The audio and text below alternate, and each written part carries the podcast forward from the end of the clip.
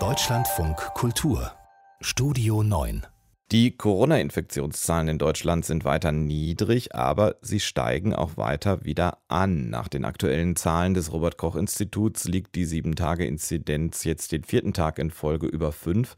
Ganz genau liegt sie heute Morgen bei 5,8.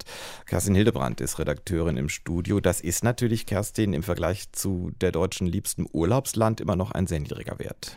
Mit liebsten Urlaubsland meinst du wahrscheinlich Spanien. Jawohl. Dort ist die 7-Tage-Inzidenz gestern auf 199 gestiegen. Das ist wirklich nur noch hauchdünn von dem Wert entfernt, ab dem Deutschland ein Land zum Corona-Hochinzidenzgebiet erklären kann. Ab 200 wäre das nämlich der Fall.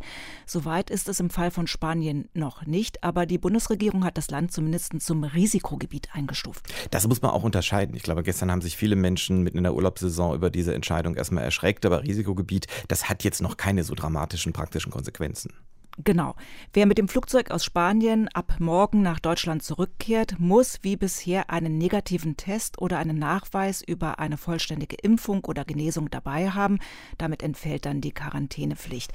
Wenn die Neuinfektionen in Spanien aber weiter steigen und das Land zum Hochinzidenzgebiet erklärt wird, dann müssten Rückkehrer, die nicht vollständig geimpft sind, für mindestens fünf Tage in eine Zwangsquarantäne. Also großer Unterschied zwischen Risikogebiet und Hochinzidenzgebiet. Diese Entscheidung von gestern, auch wenn sie noch nicht die schlimmstmögliche ist, die wird wahrscheinlich in Spanien nicht so gut angekommen sein, oder?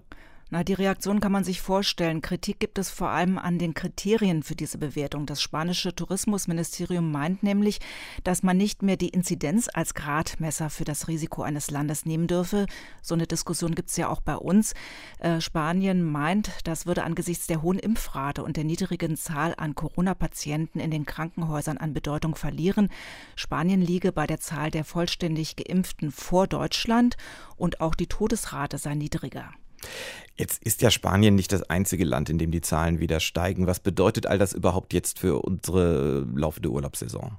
Na, erste Folgen sieht man zum Beispiel bei unserem Nachbarn in den Niederlanden. Dort steigen die Neuinfektionen auch und die Regierung hat deshalb die Maßnahmen wieder verschärft. Clubs und Diskos müssen von heute an erneut schließen. Für Gaststätten ist um Mitternacht Schluss und das hat natürlich auch Auswirkungen für Touristen. Die Niederlande sind jetzt nicht das Urlaubsland Nummer eins, aber es soll dort ja auch deutsche Urlauber geben habe ich gehört. Insgesamt aber für die Urlaubssaison in Europa gilt, äh, die ist nicht in Gefahr. Das zumindest sagt EU-Wirtschaftskommissar Paolo Gentiloni.